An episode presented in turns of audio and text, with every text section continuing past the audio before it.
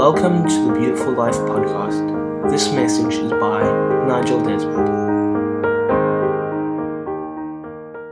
This, uh, this message, it will be somewhat, probably somewhat less, um, uh, somewhat less intellectual, more theological in, uh, in a sense, because I wanted to actually get back just to ground zero and say, well, how do we construct consciously a biblical Christian worldview? So, you know, one of the most important things is like, we might say, well, that worldview is wrong, that worldview is wrong.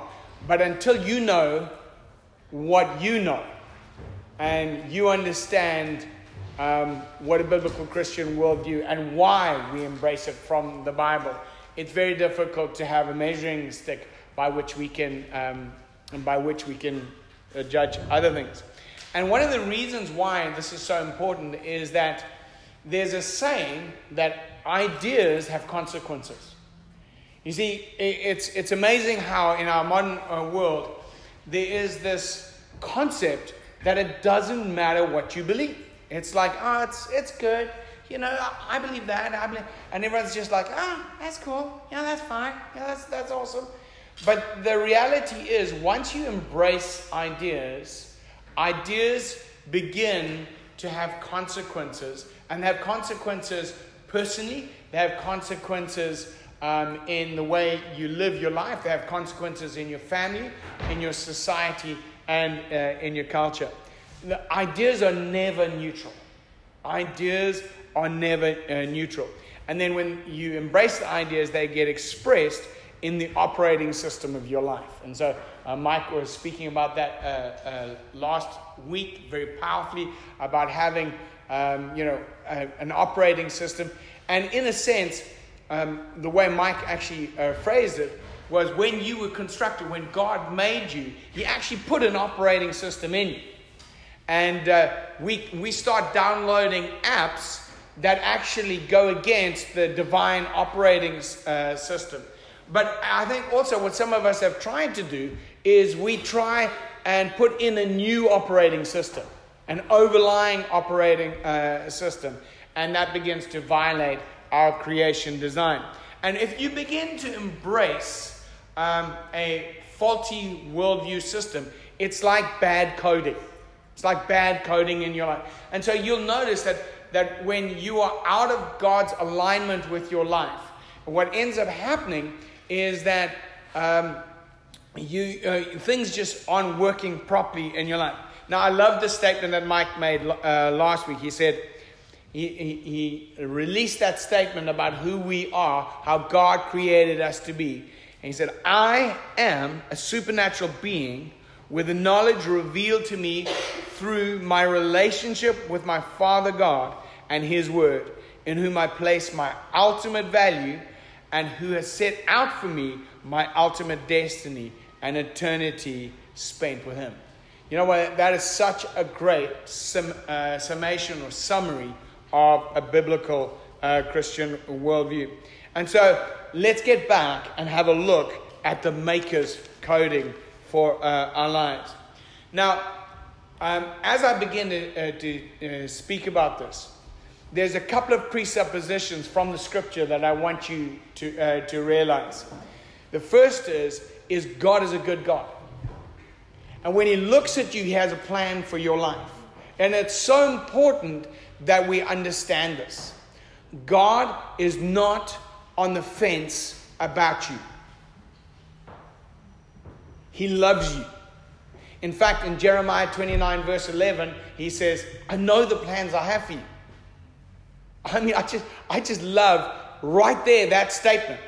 That, that I mean, he, he, he, but he clarifies. He says, I know the plans I have for you. And then, just in case you lost the plot somewhere, he says, plans for good and not for evil. Plans to give you a hope and a future. The revelation of the character and the nature of God, just in that one scripture, is so awesome. One, he knows them and He's made them. So when, when He created Colleen, He said, ah, I'm making Colleen. This is awesome. I'm making a plan for Colleen. And you know what? I'm not going to forget my plan for Colleen. I know my plan for Colleen. And you know what? It's a good plan. It's a good plan. It's a plan for good and not for evil. A plan to give her a hope and a future. I just slot your name in there. This, this is an amazing thing. And it's so important that we understand that as we enter into our relationship with God. Because otherwise, you enter into your relationship with God with a degree of diffidence. Do you know what I'm talking about? It's like, it's like, I mean, put it this way. Um, I remember being at school. I remember being at school and knocking on the headmaster's door.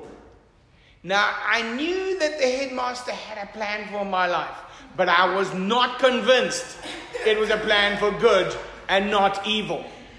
I never approached my teachers at school with any degree of confidence. In fact, I was pretty sure that they knew the plans they had for me. It was a plan for evil and not for good. It was a plan that just said, You do not have any future.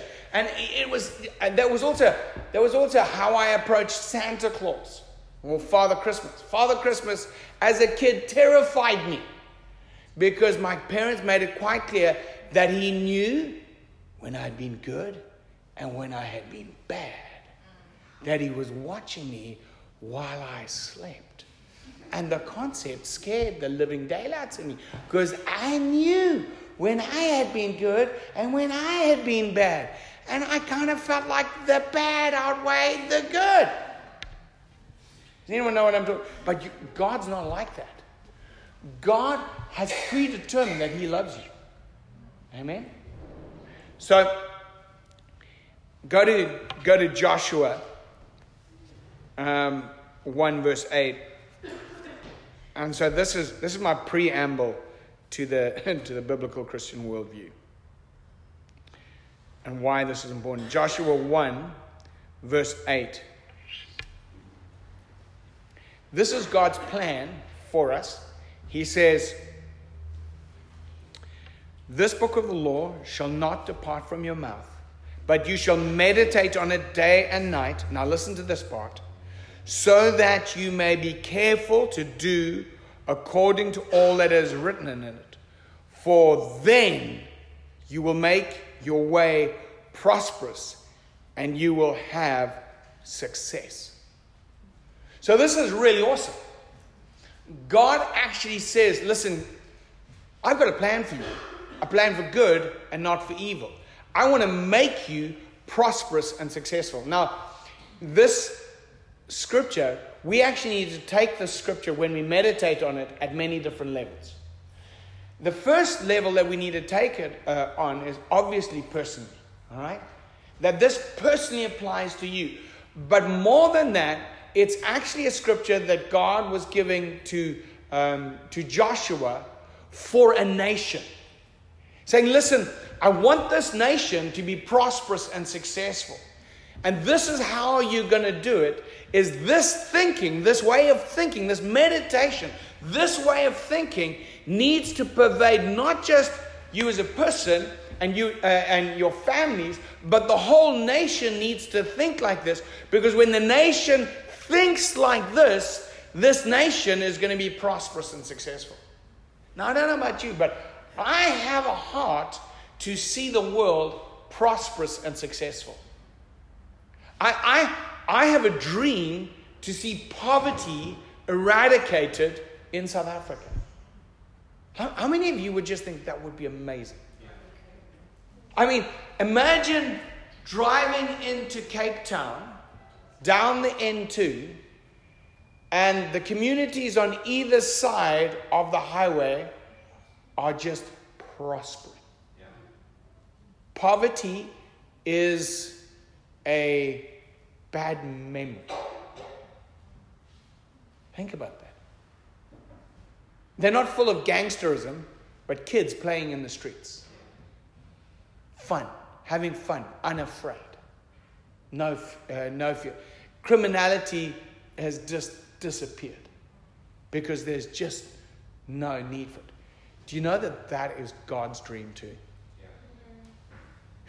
Do you know that is God's dream? Now, it's interesting because, of course, when we get there, there will still be poverty in a sense because it'll be relative poverty. Do you, do you know what I mean?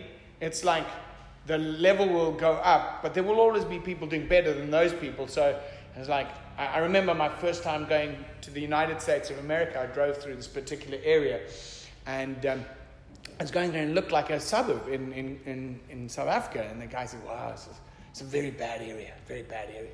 I'm like, Really? Said, yeah, a lot of poverty here. Said, ready. I'm looking around thinking, okay, yeah, take your word for it. Where they're hiding. I said, sorry, could you could you define that for me? Like, I said, no, no, the people live here, very poor. You know, most of these houses have only one TV. hmm, really? that bad, huh? I looked at the guy said, yeah, you know, these people here, they can't afford to eat out very often. Can't afford to eat out very often. I was like, whoa, awful, buddy. Did I mention I'm from Africa? And, then, and it was like, for him, that was poverty. That was poverty. Man, I would love to import some of that poverty. Amen? Yeah, like, they've only got one TV in that, uh, in that house and they can only afford to eat out a couple of times a week. How exciting! Do you know there is a dream in the heart of God for us to cause nations to prosper? So, how does He do it? He says, meditate on His word. Remember Debbie's teaching a couple of months ago where she spoke about how, how God gives us His law, He gives us His, his word, He gives us His thing. He gives them to us not just because He wants us to obey them, but because when He gives us a law, it's actually a boundary protecting something that's valuable. You remember that? And so He releases His word to show us what, uh, what is valuable. And so, what we're going to do now, I want us to look at the, the law that the, uh, Moses was speaking about, or, or, or, God was speaking to Joshua about. Um, and we're going to start at ground zero, the Ten Commandments. So go with me in your Bible to Exodus uh, chapter 20. And we're going to look at how we build from the ground up a biblical worldview. Exodus 20, verse 1. Then God spoke all these words, saying, I am the Lord your God who brought you out of the land of Egypt, out of the house of slavery. You shall have no other gods before me.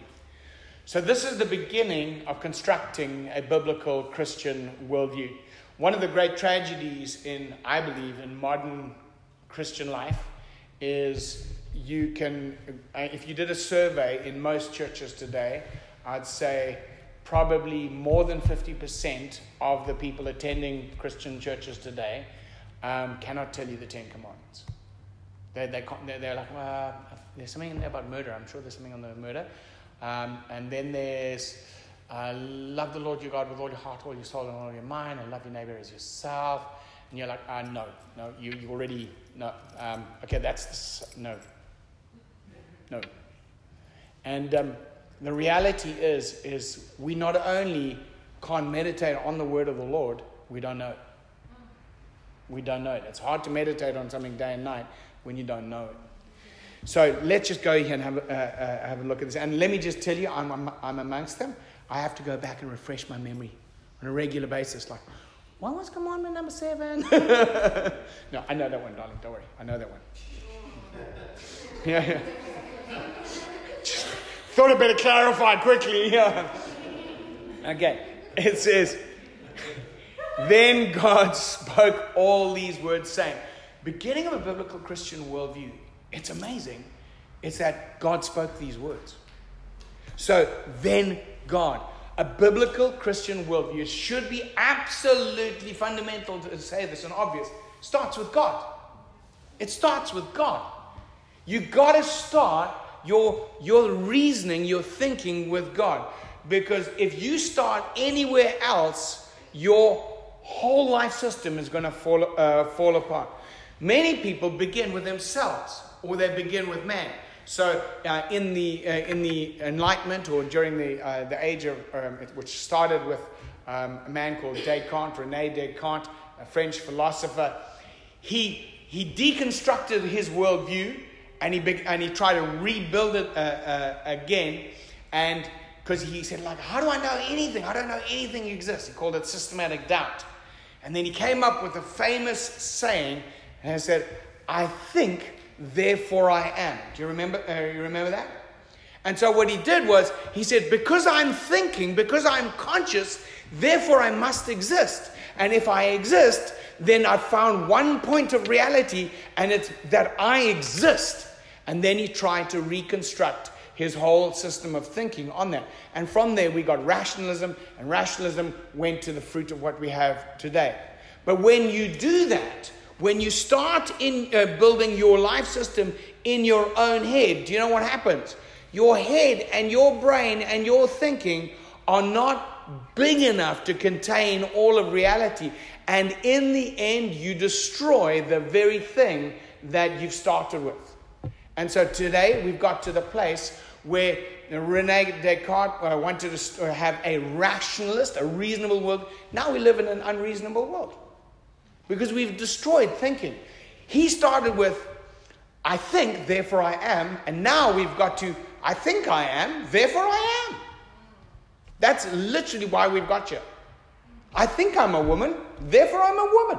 I think I'm a man, therefore I am a man. And because what they've done, they went from uh, finding reality in their minds, and then we've got to the place where we are projecting reality from our minds. So you have to start with God. And this is amazing. It says, um, uh, and God spoke. And so the beginning of true understanding is that we have a God who speaks to humanity and he reveals himself. That is so fundamentally important. Also, God speaks. He is personal, He is present, He's interested, and He reveals the truth to us. This is the most amazing thing. God will step into your life and He will speak to you. He's personal, He's present, and He's interested. That's so important. His present. I love that. You know, the amazing thing he says, God said, I am the Lord your God who brought you out of the land of Egypt, out of the house of slavery. So God doesn't begin with the laws that, or the, the Ten Commandments that he is going to give. He doesn't begin with the commandments. He says, Remember me? I'm the guy who was present in your life, who brought you up. You see, the, the, the revelation of the Ten Commandments was based on an encounter that the nation had had. You know, the most amazing thing is, even today, God loves to be present with his people. He doesn't want you just to have a relationship with the words, He wants you to have a relationship with Him. This is so important. This is so important. Some of us think that we can have a relationship with God with just the words. You actually can't. You need the God of the words and the word of God together. It's absolutely fundamentally important that we understand this. Even in the Ten Commandments, God says. Not only that, but we see God in the Garden of Eden, present with Adam and Eve. In his relationship with Israel in the desert, present. But even more than that, God went and manifested himself in history in the person of Jesus and came and walked amongst us. He was that present. And when Jesus was crucified and rose again, Holy Spirit came and was poured out because God is always the God who is present with his people. It's so important. It's so important. And this is why in 1 Peter chapter 2 it says of Jesus that he is the chief cornerstone of our faith. He's the chief cornerstone. What does that mean? Remember how I was talking about um, a moment ago that Rene Descartes um, found his one immovable rock, was that he was thinking. And what he actually did was he exchanged the truth of God as the cornerstone of his worldview, and he made himself the cornerstone. And the problem is with that, when you have any foundation, as Matthew chapter 7 says, when you have any other foundation other than the Word of God, other than Jesus, when the storm comes, the house falls apart. And the house falls. And any worldview that's not built on Jesus as the chief cornerstone will fall apart when the pressure hits it. It might look good at first. People go, wow, no, no, I'm a rationalist. I'm a, a scientist. Well, I've got news for you. Your very rationality and your very science is built on the God of the science and the God of your reason. It's uh, uh, and the God who gave you a reasonable mind. So, but if you try and build it without that, it will fall apart and, uh, under pressure. So, Jesus is the chief cornerstone, and because of his life, his death, and his burial, and his resurrection and history, all these things tie uh, uh, into him. And then we get the Word of God, which gives us the, uh, gives us the parameters of our worldview. So let's go, let's have a look at the Ten Commandments. I'm probably not going to go through all of them in great depth today. First four, probably more depth. Uh, the next six, not that they're not important, in less importance, but the next six are more self explanatory. The first thing, I just love this you shall have no other gods before me. Why did God say that?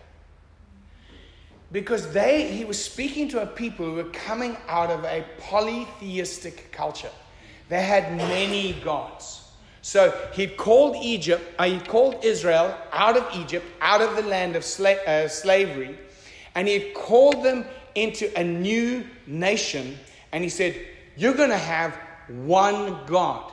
Now you need to understand in that context in that time that was really unusual. Monotheism just changed the way humanity worked and operated and, uh, at that time when God uh, said that. And to have one God was wild. But when you choose one God, then there's, it's amazing, you get one truth. One truth. You see, we live in a culture of many gods. People, people actually go, no, you know, you got your truth, I got my truth. And you know, people say, just come and share your truth. Hey, honey, I've got news for you. There isn't your truth and my truth. There is the truth and then your opinion. Hmm. And this is the thing. And you see what God was doing, he was he was saying, There I am the arbiter of reality, and I am the truth. God, uh, Jesus, is the truth. Truth exists. Relativism is a lie. Why is this important? Because if truth exists, it means that there are foundations on which we can build our life. There are sure things, there are sure principles. We can know things. This is really important in every aspect of life whether it's building your personal life, building your morality, how to build a family, how, um, whether we can even do science, whether we can even do mathematics. This is really important. Truth, uh, truth exists. Reality lies in the Creator and it's bigger than you. That's so important. Then the book of Hebrews it says, by faith we understand that the worlds were framed by the Word of God. We start by placing our faith in God. And then we understand how uh, the, the world works. When we understand that there is one God, we understand also that reality is objective. It's not subjective. It's not in my mind. It's not, you, you know, it's not how I just uh, perceive it. I might have a wrong perception, that's true, but behind my wrong perspective, there's still an objective reality because it came firstly from the mind of God, and God revealed in His kindness the nature of that uh, to us. Okay, the second commandment, verses 4 to 6. says this You shall, uh, you shall not make for yourself an idol or any likeness that is in heaven above, or on the earth beneath, or in the water under the. You shall not worship them or serve them, for I, the Lord your God, am a jealous God, visiting the iniquity of the fathers on the, uh, on the children, on the, on the third and fourth generations of those who hate me, but showing loving kindness to thousands, to those who love me and keep my commandments. Now, isn't it? This, why, why is God repeating himself, it seems? It seems like he's repeating himself because he just said, Don't have any other gods before me. And then he says, Don't make idols, which you could translate it another way. Don't have other gods. He's actually not doing that. What he's speaking about here, he's speaking about the image, images. Why are images so important? Because it's the first thing God says about you. You see, God first reveals himself as the truth. And then, next important, biggest question, the two biggest questions eh, in life are who is God and who am I? Who is He and who am I? Remember the Truman, uh, the, uh, the, uh, the Truman Show? It's like, who's God? And then, how do I understand myself in this context? The first thing the Bible says, turn with me in Genesis uh, to Genesis chapter 1, verse 26. This is the first thing the Bible says about you. Then God said, Let us make Nigel. Put your name in there. Let us make in our image, according to our likeness, and let him, her, rule over the fish of the sea, over the birds of the sky, and over the cattle, and over the earth, and over every creeping thing that creeps on the earth. And God created man in his own image. In the image of God, he created him. Male and female, he created them.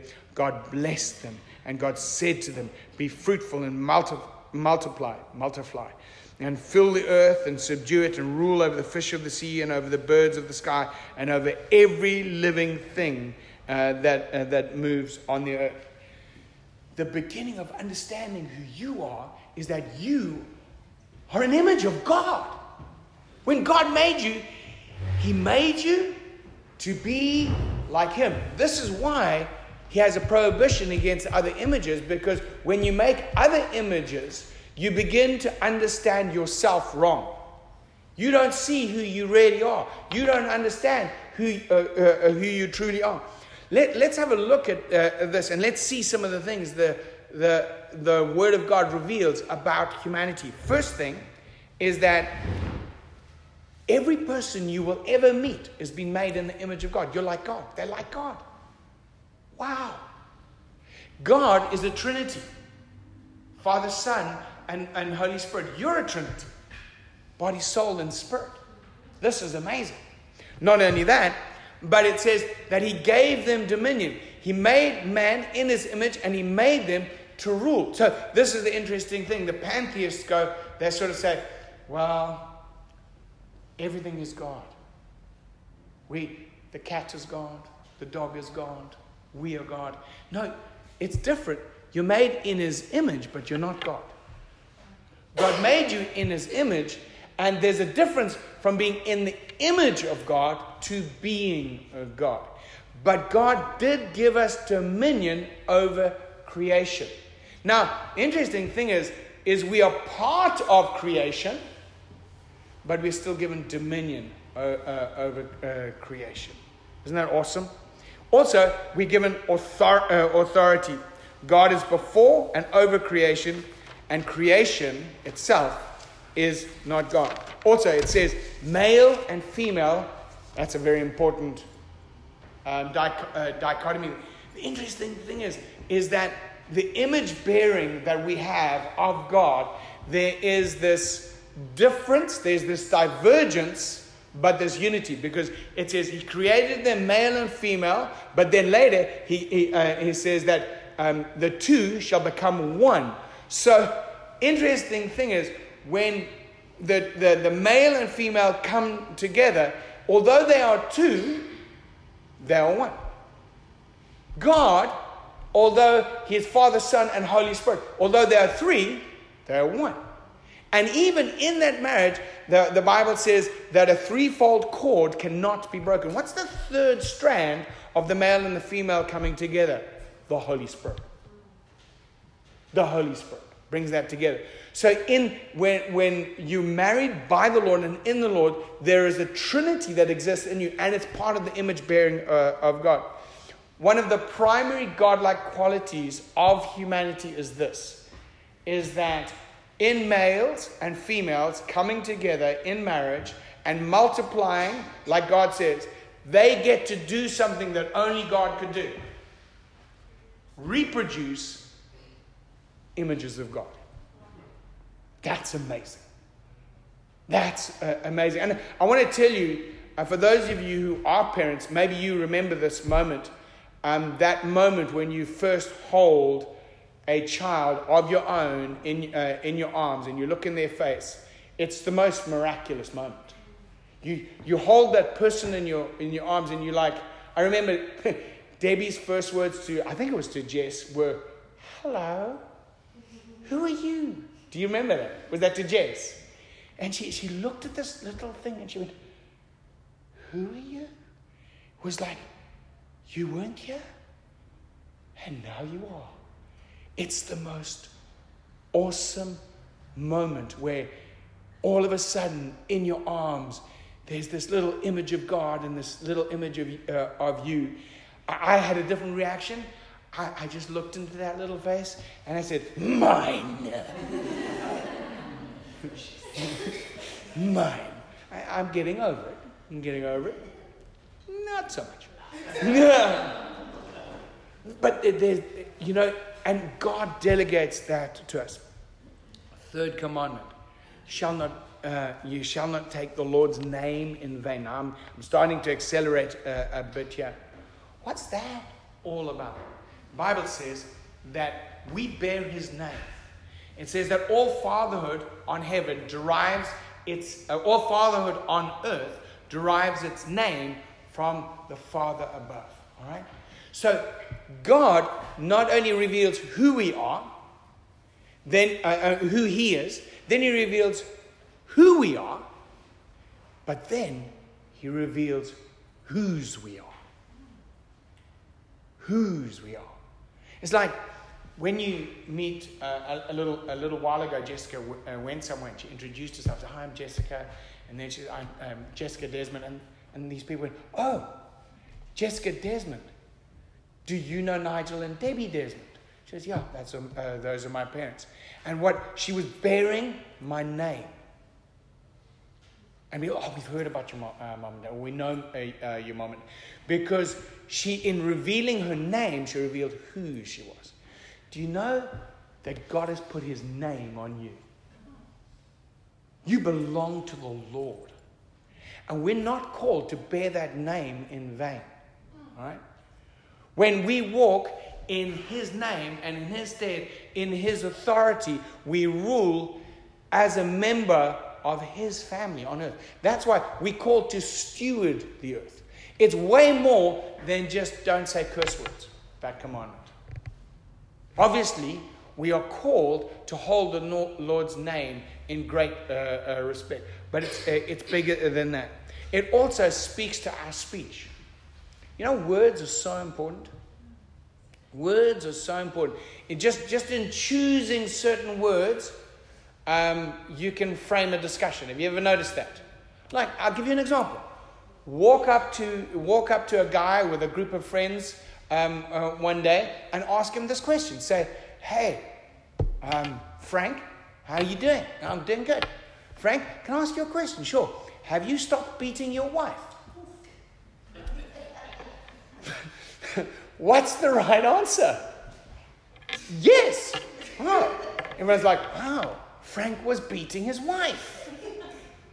No! Are you still beating your wife? You see, Frank's already in a corner just by the words he cho- uh, you chose. You know, you frame a discussion with uh, uh, with the words, and you know what? Part of this is just about speaking truthful words. Your words are important. As a Christian, you need to pay attention to the, to the words you use and the way uh, you, uh, you use them. Amen? Okay, we're going to verse 8, 8, uh, 8, uh, 8 to 11. And actually, how long have we been going here? I think I might. Okay, I'll, I'll, yeah. Okay, 8 to, uh, 8 to 11. Um, Remember the Sabbath day to keep it holy. Six days you shall labor and do all your work. But the seventh is a Sabbath, a Sabbath of the Lord your God. In it you shall not do any work. You, your son, your servant, or your cattle, or your sojourner who stays with you. For in six days the Lord made the heavens and the earth, the sea, and all that is in them, and rested on the seventh day. Therefore the Lord blessed the Sabbath day and made it holy. What this commandment speaks to us about is that our, the beginning of our life is in rest and trust. You see, the amazing thing is, is God worked for six days and rested on the seventh, all right? But when was man made? Man was made on the sixth day. And then on the seventh day, God rested. So the beginning of your life was on God's rest day. The beginning of humanity was in rest with God. And the beginning of life starts from that place of, hey, God, I'm resting and I'm trusting in you. It's interesting. It says, and God made that day holy. It's where we get the word holiday, because a holiday is literally a holy day. This is one of the reasons why. You know what? Um, I encourage you, come to church on Sunday.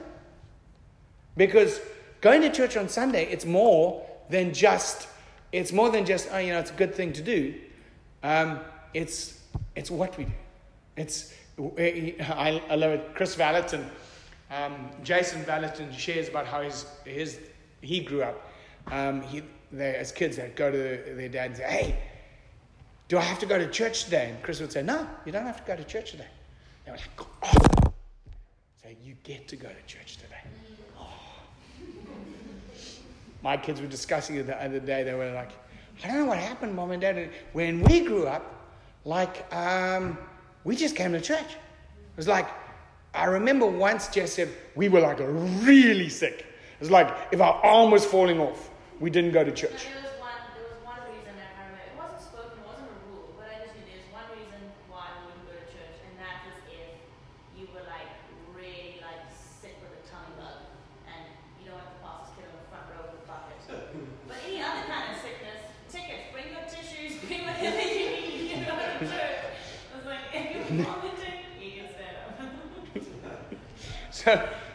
it was just, it, I don't know, it just, it just became, and you know, the funny thing is now, it, just for them, it's like, this is what we did.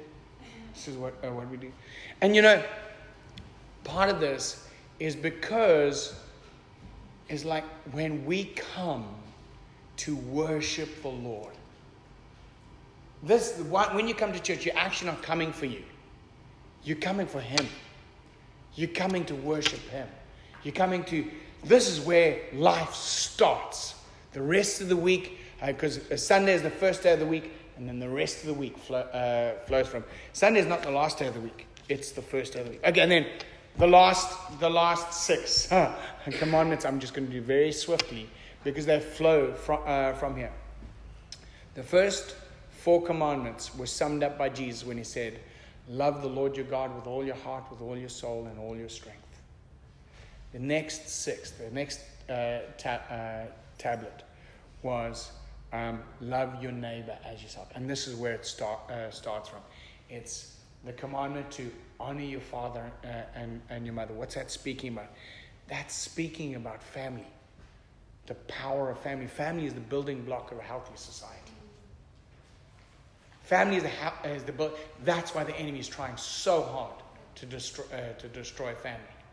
I, I want to tell you, it's not true that kids don't do better if they haven't, if they've got, um, if they've got only a mom or only a dad. No, no, it's not true. God's best plan is a mum and a dad in the home bringing up the kids. Now, obviously, life is messy and things happen, and God steps in and redeems and He loves, etc. But we can't uh, you know, just because sometimes we don't achieve the, uh, the ideal, we can't scrap God's original plan. Amen? So, family, important. Family authority is important. Why is family authority important? It's actually in the home where you learn to be a good person. That's the first time you experience gov- uh, government in, uh, in the home. It's actually where you develop um, self government and you begin to become free. The, ne- uh, uh, the next commandment Thou shalt not murder. That's it's quite an important one. It's quite an important one. Um, the value of, uh, of life. Um, then um, thou, shalt, uh, thou shalt not kill. Thou uh, shalt not commit adultery. I've lost the rest of my notes, so I'm. Uh, you know, um, thou, uh, five, six, seven, thou shalt uh, not com- commit adultery. That's a really important one. But you know, that speaks about more than just adultery and keeping your marriage pure, but it speaks to the principle of covenant at every level of society. Keeping your agreements. Do you know?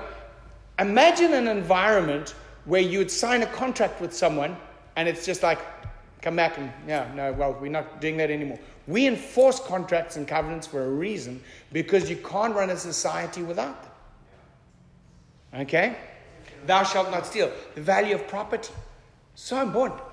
You know, um, the, the idea of actually being able to own property, when you can own property in a, uh, in a society, it actually is one of the quickest ways to destroy poverty. We've tried societies now where no one owns anything. And every single time we have tried that, people get poorer. People get poorer, and, this, and the whole country, the whole nation gets poorer. The, the nation doesn't prosper and succeed. Okay? Um, then justice. You know, thou shalt uh, not um, give false uh, witness. Justice is important. When, when you go to court, your neighbor, whether they're rich or poor, they deserve the truth and they deserve justice. This is the foundation of a free le- uh, legal system. And finally, coveting. Why, why, why did God speak so much about this coveting thing? Do you know why? Again, it gets back to trust. When you're looking at your neighbor's stuff and you want to take your neighbor's stuff, it means that you actually have stepped into an idolatrous situation where you have replaced one God for another. You know, that's true even when it's on a governmental level. When you look at other people's uh, stuff and you say, you know what? I'm entitled to what you've earned. I'm entitled to your, uh, to your money. When you begin to think and act uh, uh like that, actually the nation stops prospering. Okay, so there's just some uh, thoughts to, uh, to think about. One of, the, one of the things we have to recover in our day is the ability to think biblically about all of life. The Word of God applies to all of life. It's, it's like a framework in which we can construct lives that are filled with God, that bring the maximum am- uh, amount of, of uh, prosperity, freedom, um, uh, of godliness, of self control. When we do that, although there is no perfection in this life, it certainly mitigates the effects of sin in the world. Amen? Let's pray. Heavenly Father, I ask that you would cause us to be people of the word and people of your way. I ask, Holy Spirit, that you would empower the way we think and that you'd live in us. Lead us into ever increasing love and joy and truth. Pray this in Jesus' name. Amen. We hope you have enjoyed this message from Nigel Desmond. For more information, please visit nigelanddebbie.org.